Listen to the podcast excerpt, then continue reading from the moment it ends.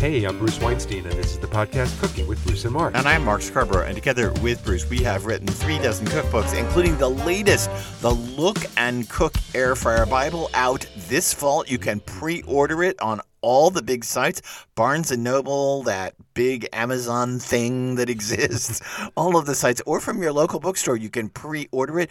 It has 125 air fryer recipes, but more importantly, 704 photographs. Oh, my God. Every step of every recipe, so you will get it right every time. And you can watch Bruce literally cook. It's him doing it. He's standing there. It's his hands. It's him doing it in front of our counter in our very kitchen. If you want to know what our kitchen looks like, get a book. Each of the recipes on our dishes, in fact. So, I mean, this is really done. It was done with a professional photographer. He did a great job, as Eric always does. Did a great job on the book. But shout out to Eric Metzger. You should follow him on Instagram. His feed is wonderful, beautiful food shots. But you should follow us on Instagram, too. Well, yeah, of course. But beyond that, 704 photographs. Look and Cook Air Fryer Bible, available for pre-order now. But we're not talking about air fryers necessarily in this podcast. We're going to talk about why people don't cook. The number one reason why people don't cook anymore. It's an intriguing reason. We have, of course, our 1-minute cooking tip. Bruce has an interview with Uyen Luu, the author of Vegetarian Vietnamese, which I'm very excited about. And we're going to talk about what's making us happy and food this week. People don't cook for the most part because they're afraid of failing. That's it. People watch social media. They see these beautiful videos, and they feel bad about themselves because they can't make it look that way. I watch a lot. As you can imagine, I have a TikTok channel, Cookbook Mark, and I watch a lot of cooking videos. Of course, my very handle, Cookbook Mark, is going to give me a lot of cooking content. So on TikTok, I see a lot of stuff, and what I see is either unbelievably gross stuff. Like, I'm like, beyond gross. Yeah, I don't want to impugn anyone's taste, but for me, this is the kind of food I grew up with, and I just can't deal with a block of Velveeta and 3 cans of cream of celery soup and a pound of ground beef, and that's called dinner. So I see a lot of gross stuff, but the other thing I see is a lot of unbelievably aspirational stuff. There's this French baker that I see all the time, and he's very sexy, but he makes the most unbelievable pastries. He's always got like a 20-kilo bag of flour over his shoulder, and he's pouring it from his shoulder onto this beautiful marble counter, and it's so aspirational. And having written all these cookbooks, even I look at it and go, oh my gosh, I could never do that. 14-hour lamination process to make this croissant, and it's beautiful to watch him do it, but it's so daunting. So you look at that and you think, oh, I could never do that. And then you try to cook, and it gets messed up. So it's interesting. There is the seafood company, SeaPak, SeaPak. They sell frozen fish, and they commissioned a poll from OnePoll, and they did a survey. And it was really interesting because now, of course, they want to find reasons to convince people to buy frozen seafood as their food. But what came out of this poll is very useful for everybody in the industry to know. 64% of people asked said they've had at least one major mishap in their kitchen. I have. I have. I'm a professional, and I have. Me too. I made a big – Bruce had a rehearsal with this – you've heard me talk about this – with this Baroque group that he sings with. He had an all-day rehearsal. I said, I'll make dinner that night. I made a big pot of Marcella Hazan's bolognese, which I used to have the recipe 100% memorized. I used to make this all the time. And it's one of these 5-hour bolognese recipes. It's insane. So basically all day. But I made chickpea pasta to go with it, chickpea spaghetti, and I undercooked the spaghetti. The spaghetti, I wouldn't say it's a major fail. I mean, we had friends over and we ate it, but the spaghetti was not completely tender. So I guess that's a bit of a fail. Well, it was a fail, but almost a third of the people surveyed said because of these fails, they feel hopeless when it comes to eating. And that's really sad. I find that sad. And what were the things that happened? Well, burning food was the top of the chart. right? So you burn, and we've all burned something, followed by, and I love this one, burning a pot. Okay, yeah, you can't say anything. Oh, that was a long time ago. In New York once, we put a pot on the stove when we lived in Manhattan. We put a pot of water to boil it to make iced tea or something. I think so. I don't remember exactly what. And we went away to the theater for hours to the theater and came home, and there was this really wild metallic smell in the apartment, and we walked into the kitchen and there was this pot glowing. Oh my God, it's amazing. The whole 17-story building burned to the ground, and you know, basically we ran water over it, but the pot was gone. And in this survey, 3 in 10 people, so just under a third, who cook say they are embarrassed by their cooking. And this is really, really very sad. I think this speaks so much to UK, US, Canadian culture. I think it speaks to European culture, probably to other places as well, but I'm not as familiar with that culture. This is just an endemic problem. People think that they're not doing it right, and they're going to be embarrassed. It's so interesting. We've moved away from Victorian morality, away from Victorian sexuality, away from all this very traditional shame-based morality that I grew up in the American South, and yet people are still embarrassed. Embarrassed by something as silly as cooking. Yep. And of course, as I said, this was a frozen seafood company that did this, you know, that sponsored the survey, and they want to come out of this saying, oh, look, we should be really pushing our food, and so if you're embarrassed by that, don't cook. You should buy our seafood and serve that for dinner. That's not an answer for every day. No. And there was good news that came out of the survey. Yeah, 70% of the people in the survey actually watch cooking tutorials. And I can say that we know this. Bruce does classes for Butcher Box, which is a drop shipment meat company, organic, grass-fed. The subscription meat service. Yeah, and he does cooking classes for them, and they are always packed to their gills with people watching. Thousands register for my online classes. Right, and we do classes for Milk Street. In fact, we have an air fryer class coming up. We do. It's a very limited enrollment, I think just down to 25 or something. 25 people, and by the way, if you're interested, you can go to Milk Street, look at their workshops. You'll find Bruce and Mark with a level 201 more advanced air frying class. Use the code AIRFRY15 if there are still spaces available. You'll get a discount. Yeah, I have to tell you, the last time I looked, there was one space available. So, no? All right. So, you know, I don't know. But anyway, the last time we did an air frying class was open to more general people at Milk Street. And I think they limited it to 300 or 350. It was gone. It was gone. Totally filled up. So people are clearly liking online cooking tutorials. And we know this from our into the business. 61% of the people in the survey reported finding new recipes from cookbooks. Oh, thank goodness. I have to tell you, if you don't know, cookbook sales are up across the board in the industry, and hardcover cookbook sales are up the most, which is really fascinating. So what we want to do now is give you some tips to avoid some of those really common mistakes so that you don't feel bad about your cooking, so that you don't get embarrassed, so that you'll continue to do it, and you won't just eat frozen seafood all the time. So one of the big mistakes that came out in the survey is people said they forgot a crucial ingredient. So how do you avoid that? Well, mise en place is a way. What does that mean? Set up all your ingredients before you start cooking. Chop your onions, chop your celery. Don't start sauteing, and then the next thing is add your 2 pounds of cubed beef, and then you're going to first go to the refrigerator and take it out and cube it up. So at this concert dinner that I gave, which I'm sure you've heard about on this podcast, for Bruce's Baroque group, I made 3 Instant Pot chilies. There's 3 recipes from our book, The Instant Pot Bible. I made a vegan chili. I made a bacon and bean chili. It was so good. And then I made this Firehouse chili, which is made with fresh tomatoes, not canned tomatoes. Yep. And it's not Firehouse because it's hot. Firehouse like what you would make in a fire station.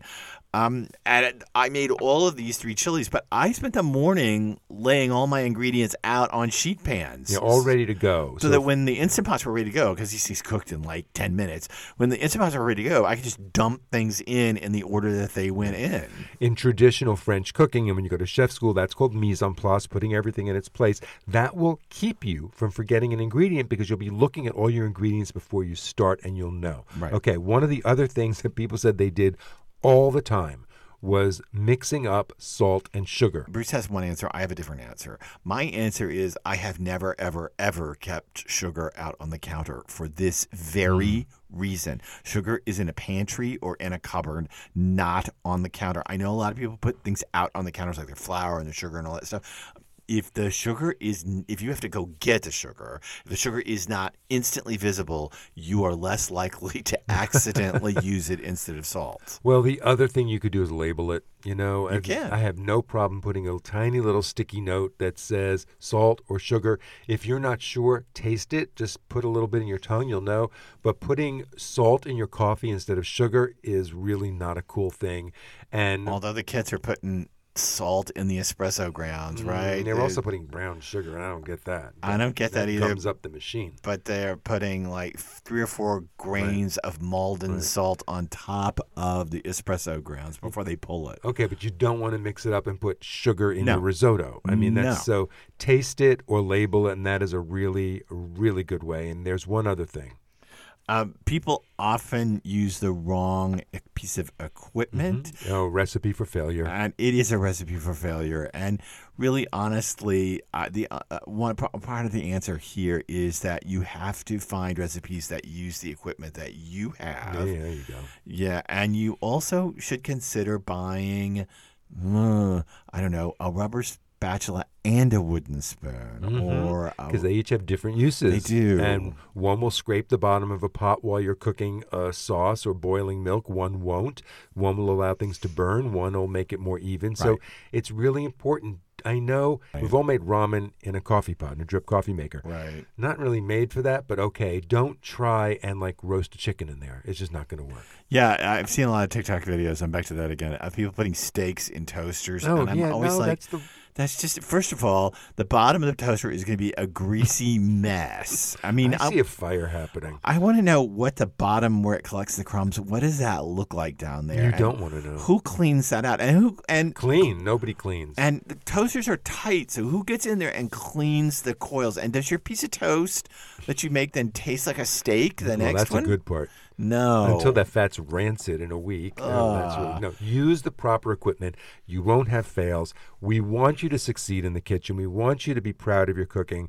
We think it's really important to keep cooking both for your health and for your mental well-being and to share food with people. And you can't do that if you don't cook. And I want to say one last thing before we jump to our next segment. Bruce has a rule about cooking, and this I've always thought was a great rule. And that is don't be embarrassed. And here's the other thing.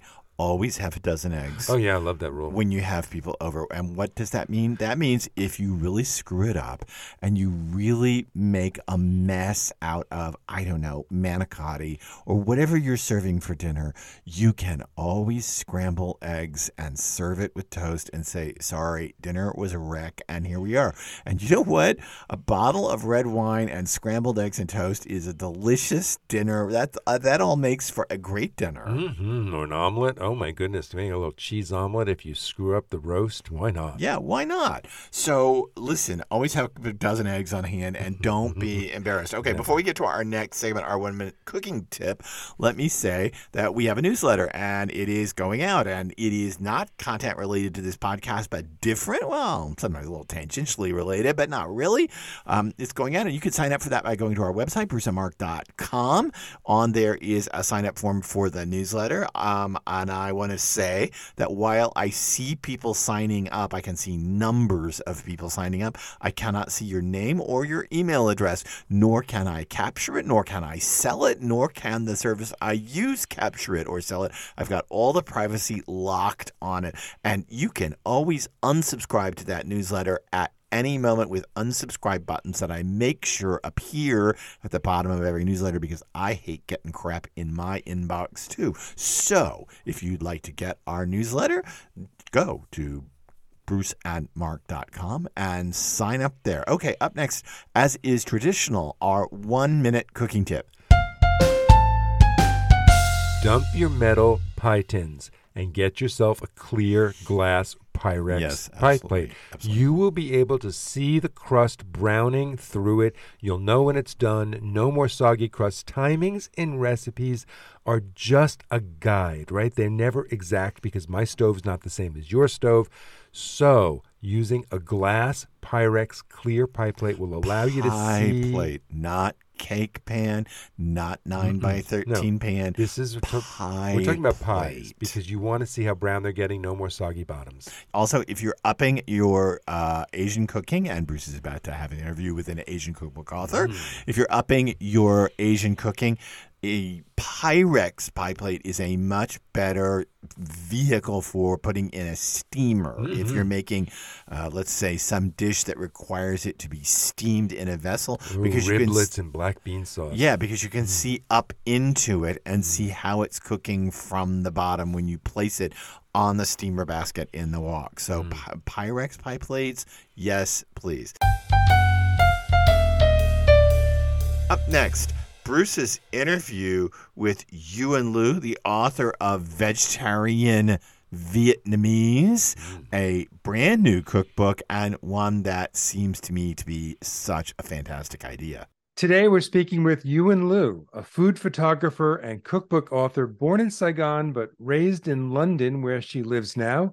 And her latest book is beautiful, delicious recipes called Vietnamese Vegetarian. Welcome, Uyen. Hi, Bruce. Nice to meet you. So while vegetables are a huge component of traditional Vietnamese cooking, you start your book off with a confession that you are not a vegetarian. So what made you want to write this book? Well, I am a part-time vegetarian. I eat a lot of vegetarian meals, and I when I go shopping, my bag is full of vegetables. And I've been brought up by my mum and the rest of my family to absolutely love vegetables. And anyway, it is such a huge part of the Vietnamese cuisine. They never claim to be vegetarians, but they eat 70% vegetables and only 20% protein. So I thought I would write a book based around plants and eating more kindly. It was more about being conscious to the environment and seeing where we can do without meat and still enjoy the beautiful flavors of the cuisine. Well, your book starts off with the best food ever to come out of Southeast Asia, chewy tapioca skin dumplings and luscious sweet potato and chestnut wontons. Do you have any advice for people who are too afraid to try and make their own dumplings at home? Well, I reckon that if you decide that you want to make dumplings at home and you've never done it, that you have a free afternoon and you do it with a friend and you just have a go. There are so many tutorials online as well that you can look at if you're not sure about pleating. Just be mindful that maybe the first 5 or so aren't going to be great, but you'll get the hang of it. There's just so easy. I mean, kids are brought up folding dumplings, and it's just not as frightening as it seems because it's just a little bit of dough, and you know it's like Play-Doh. So it's very easy once you get into it. You also have an ingenious appetizer recipe in your book that uses dried tofu skin knots. Now, I've seen these in Asian markets all the time, and I don't usually know what to do with them. Why don't you explain what they are and how you use them in the book with this incredibly sounding recipe? So they're basically tofu sheets that are pressed together. They're tied into a knot and then they're dried. So you use them as a protein replacement. So instead of like chicken or meat, you know, in lots of things like braising dishes or stews, people would add them in with the meat for the additional texture, or they would use it to replace the meat. And it's full of protein as well, and it's really delicious. It's got that lovely bite. So I use them like to replace chicken wings, and tofu knots kind of look like chicken wings as well. I coat it in flour and it's deep fried and it's with this lovely sauce, and it is really, really delicious. I'm upping myself because it's my recipe, but I always win friends with that recipe. It is so creative. I have never seen tofu skin knots deep fried like that. And that just seems like the most perfect vegetarian version of chicken wings. I think you were brilliant with that usage of that ingredient. Thank you. Is tofu a widely used ingredient in traditional Vietnamese cooking? And if so, are there many varieties of tofu? Yes, it's used all the time in Vietnamese cooking and on a Vietnamese dinner table, you know, as well as your fish or your meat or whatever. There's always at least one tofu dish, like the lemongrass tofu or tomatoes with tofu. You know, tofu that's fried, tofu that's deep fried, you know, it's cooked in like loads of ways, like braising. It's always paired with plenty of vegetables. Although it's vegetarian, people don't consider it, you know, this is a vegetarian dish and I'm only going to make it if someone who is a vegetarian is coming round. It's made, you know, every day. So there's like tofu puffs that you can get. Those tofu knots, I said, there's also tofu skins, just the regular tofu blocks in different various forms of texture, like silken, soft, medium firm, firm, extra firm. We tend to like the sort of the medium firm range because it's not so chewy and it soaks up all the flavors of all the tasty sauces and broths and what have you. You just brought up a dish, tofu with tomatoes. So I want to talk about that for a second because I was surprised going through your book to see a lot of tomatoes in recipes, from egg stir-fry with tomatoes to stuffed and roasted tomatoes, which looked absolutely mouthwatering. And as you mentioned, the tofu with tomatoes, and you have spinach and basil in that. Are these recipes in your book geared to a Western palate, or are tomatoes very popular in Southeast Asia? No, I didn't gear them to the Western palate. Tomatoes are common and are used every day. But unlike Western recipes, you know, tomatoes never blitzed, it's never blended, and it's never made into a sauce, really. It's always used as a whole vegetable or fruit. Like in a soup, for instance, it's cut largely so that you can chew it. Vietnamese people love texture and chewing things, so they never really like things to be blended down. So in all the recipes, they'll hugely be whole. So for instance, the tomato and tofu recipe is really traditional. That's had at least twice a week in my family. But things like the stuffed tomatoes, so I've stuffed it with mushrooms and tofu, but traditionally people would stuff it with minced pork and prawns and mushrooms.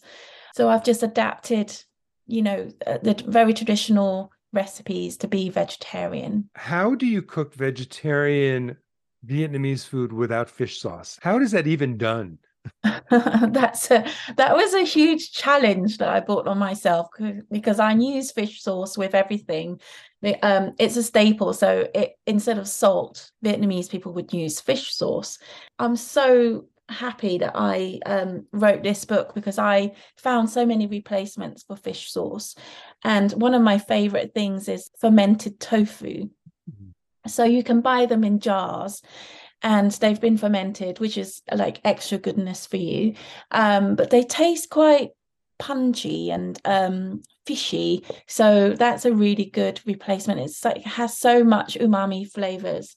And there's a great, I don't know if you have it in the US, but we have a seasoning called Yondu, and it's an entirely vegetable umami seasoning. It's like a soy sauce, but much nicer than a soy sauce. And it also has that funk where it's fermented, so it tastes slightly fishy. And of course, you can use soy sauce, and there are so many condiments on the market that are geared towards vegetarianism. And going back to the tomato question, it's so interesting because the Italians, when they fell upon tomatoes, they were really suspicious of it, I think because it's a nightshade. And thought that it would poison everybody. And it was the same with the Chinese when it was brought over. And one of the first dishes that tomatoes were used in, interestingly enough, is the scrambled eggs with the tomatoes, which is what I have in the book. So that must have come down from China to Vietnam. Interesting. And I love that you have a whole chapter in Vietnamese Vegetarian on noodles. You cover everything from chewy and bouncy sweet potato starch noodles with roasted fennel and cabbage. Oh, that sounds so good. To crispy noodles with all the broccoli. So I love the idea of noodles fried into a crispy base for all sorts of toppings. In this case, all the broccoli. Can you explain that dish to me? So the noodles, they're fresh noodles, which you can buy from the shop, or if you were to make noodles. So if you were to make them, if you know about making pasta and noodles and things, you have to dry them. So the same goes for me when I buy fresh noodles from the shop. I spread them out onto a tray and I let them have half a day to dry on one side and half a day to dry on the other side. Mm-hmm. And at that stage, I can keep them in an airtight box and I can keep them for a couple of months and I don't have to eat them fresh. But in this case where I'm deep frying the noodles after they've been drying for like a day or half a day or whatever, then I blanch them very quickly, not to cook them, but just to moisten them, and then dry them very well and then throw them in a deep fat fryer. At that stage, I use cooking chopsticks to spread them out so it's like a nest. Mm-hmm. And then you just ship them out after like a minute or two, and they puff up as well, which adds to the gorgeousness. And in the meantime, I love broccoli, so I love using the broccoli leaves, tender stem broccoli, or just regular broccoli. Yeah, so this is traditionally had with loads of vegetables stir-fried with beef, but here we're just using like broccoli. And the secret is to make the stir-fry very juicy, because once it's laid onto the nest, it sort of soaks the noodles. So you have some bits that are really crispy and crunchy and some bits that are getting soft, and you sort of mix it all up and enjoy all the different textures. I want to ask you about making rice noodles at home. You have a delicious looking recipe called asparagus rice noodle rolls with mushrooms and pumpkin. And I've always seen rice noodle rolls steamed, but you offer up a much easier way to make them. Tell me about it. Yes, that's because they're called bánh cuốn in Vietnamese, by the way. I went to Vietnam a few years ago and my aunt makes them for breakfast. So she sells them on the streets, and she taught me how to make them on the drum. But the thing is, her husband built the drum, which is like a canvas over like a steaming pot, and then there's charcoal underneath, and the steam is just magnificent. And then coming back to UK, I found the maker, but the canvas was just no good because you can't ever stretch it properly. So it always sank and was like a valley down the middle, which means you can't ship out the noodle. So I just made the batter and I just thought, I'm just going to fry it and see what happens. And it really, really works well. You know, if you're in fear of noodles and these rolls look really intimidating because they're a roll, it's actually just a pancake. Mm. And then you just put a little bit of filling in the middle and then you roll it up, and it's super easy. Well, doing it in a skillet sounds super easy. And I think it's hard enough for people to wrap their head around working with unusual flours, rice flours and tapioca starch and all that. So putting it into a skillet makes it so much easier. Yeah. And I have to talk about soup, because you can't discuss Vietnamese food without talking about pho. So what's the difference between pho and regular noodle soup? So it's kind of like, what's the difference between marinara sauce and carbonara sauce? It's like that. It's same but different. So pho is a unique recipe where it uses star anise and cinnamon, coriander seeds, and maybe fennel seeds and black cardamom. And so it creates this lovely broth with all of those spices. You can either do a vegetarian one, a chicken one, or a beef one. And the main ingredient as well that goes in every single one of those is a burnt or charred onion and charred ginger. So this is what makes pho. And it's also consumed with flat rice noodles. Mm-hmm. Whereas if we look at the mushroom soup or a soup with vermicelli noodles, they're just like basically different broths and is therefore not pho. So that's the difference. Well, let's talk about that mushroom noodle soup, because the photo of that is so gorgeous, and it really looks like an easy soup. You use dried mushrooms, You use dried ramen noodles. But are there any tips for buying dried mushrooms? Like, what should we look for and what should we avoid? It depends on how rich you like your mushroom soup to taste. If you buy like dried wild mushrooms, they tend to be the flavor is milder. And if you get shiitake mushrooms, they taste like quite Asian and it has a stronger flavor.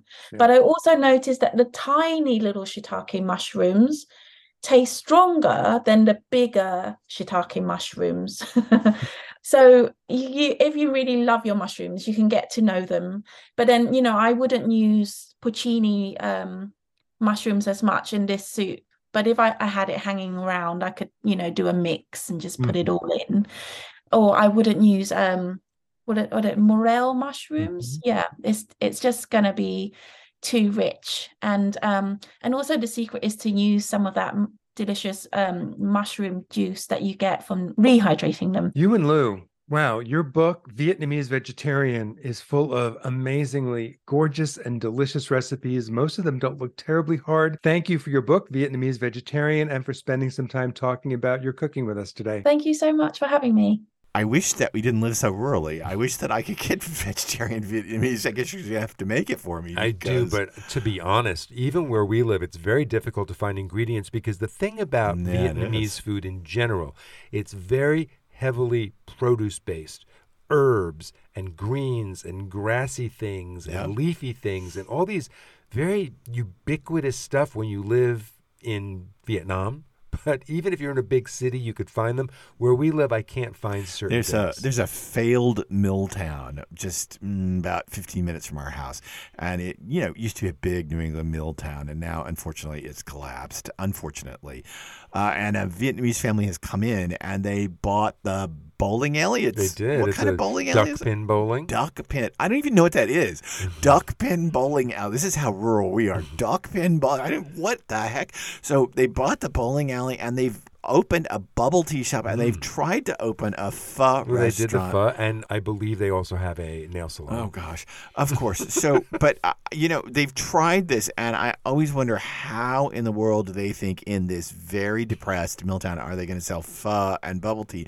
But, again, they keep expanding. The bubble tea place just opened a few weeks ago. People like bubble tea. I guess. They go across the street. They see the line across the street at Dairy Queen, and they go, no. I'll get a bubble tea. That must be. I mean, listen, this is a town that is so depressed that even Wendy's closed. So it's not, we're not talking, though we do have two Dunkin' Donuts, but Wendy's closed. So it's not a big thing. And yet, again, bubble tea, they're making it. Before we get to our last segment of the podcast, let me say it would be great if you could rate this podcast. If you could drop down on an Apple or Google menu or any platform you're on, you'll find a way to give it stars. 5 would be great. And if you could, 6 is even better. They don't really offer 6. And if you could write a review, that would be fabulous because, again, that is the only way that this podcast can be supported because otherwise we take no support for the podcast so that we can say anything we damn well please. Up next, our typical last segment, What's Making Us Happy in Food This Week. The tapioca dumplings from Ewan's book, Vegetarian Vietnamese. Bruce has made these several times now. So I've made a lot of har gow in my life, the clear wrappers filled with shrimp. But these are different. These Vietnamese tapioca skins are made with just 2 ingredients, tapioca starch and boiling water. And you have to knead it from the boiling water, so it's really hard on the hand. So I put gloves on. I put surgical gloves on. Helps take away some of that heat. And you knead it, and you fill it with an herb and nut. And I used a soy protein, which you don't have to use. You could use just all vegetables. And you boil them instead of steaming them. And they're chewy, and they're clear. And they're very chewy. Imagine they're very sticky. Yeah, imagine those bubble teas coming out of the bottom of the thing, being smushed into a wrapper. Oh, my God, I love that. They're a wild thing. Now, let me say that this is labor-intensive work. So this lazy boy wouldn't ever do such a thing. But Bruce has made it. Aren't you lucky to have a husband who'll make it for you? I do. And, in fact, I'm lucky that when I just came home from visiting my mom in St. Louis and my brother and being out there and taking mom to a million doctor's appointments. I don't know, shoes, and we had to go to Ulta and buy makeup, and we just had to do a million things because mom needs help doing these things. So we did them. And I came home, and I was a bit exhausted, even though my flights were all perfect to get me back home. I was still a bit exhausted. And, you know, again, rural living, so we are hours from an airport. So I had to drive back home. And when I got home, Bruce had made me something that I asked for. He made me Japanese katsu curry, which is a pork. In this case, it was pork. Bruce air fried that pork cutlet. I pounded them down and coated them in panko. Yeah, usually they're deep fried, and I'm glad he air fried it because it was healthier for me. And he made a couple of vinegary salads, some cabbage, and some daikon, right? Mm-hmm. He served it over rice, the cutlet, with a fried egg on top. And then you make this curry kare, this curry sauce. And what'd you put in it? Onions and water chestnuts. And the thick, spicy curry that I ladled over the whole plate. It's kind of prototypical Japanese comfort food, prototypical Japanese kid food, like after school food kind of thing, like mac and like Kraft mac and cheese in the United States. Your 7,000 calorie after school snack. Yes, exactly. But it was still so comforting. A big bowl of this in New England. It's just getting into the time where we can open our doors. It's still chilly at night, but we can just now start to open our doors and let the fresh air in. We had the doors open. It was a little cold inside the house. And let me tell you, I stay with my mom in a guest apartment at the retirement place where she lives, and it is never cold there. It's always 5,000 degrees Fahrenheit. It's a mile from the sun because the old people are always cold. So I stay in a guest suite there, and I'm burning up the whole time I'm there. But it was nice to have the doors open and have Japanese katsu curry. That's our podcast for this week. Thanks for being a part of it. We really appreciate it. There are so many podcasts out there. We really appreciate your spending time with us. Thank you for being on this food and cooking journey with us. We hope we've given you a good time and given you some tips about food and cooking that you can take away and make for yourself, make useful for yourself. And we hope to see you back next week. And for more tips, more photos, more food, more conversation, join our group, Cooking with Bruce and Mark, on Facebook, where I will post these podcast episodes. I post videos. And let me say recipes. That those videos also go up on TikTok under a channel called Cooking with Bruce and Mark. Yep, as well as our YouTube channel, Cooking with Bruce and Mark. There you go. It's all a big thing. You can't forget, and you'll be back again for another episode of Cooking with Bruce and Mark.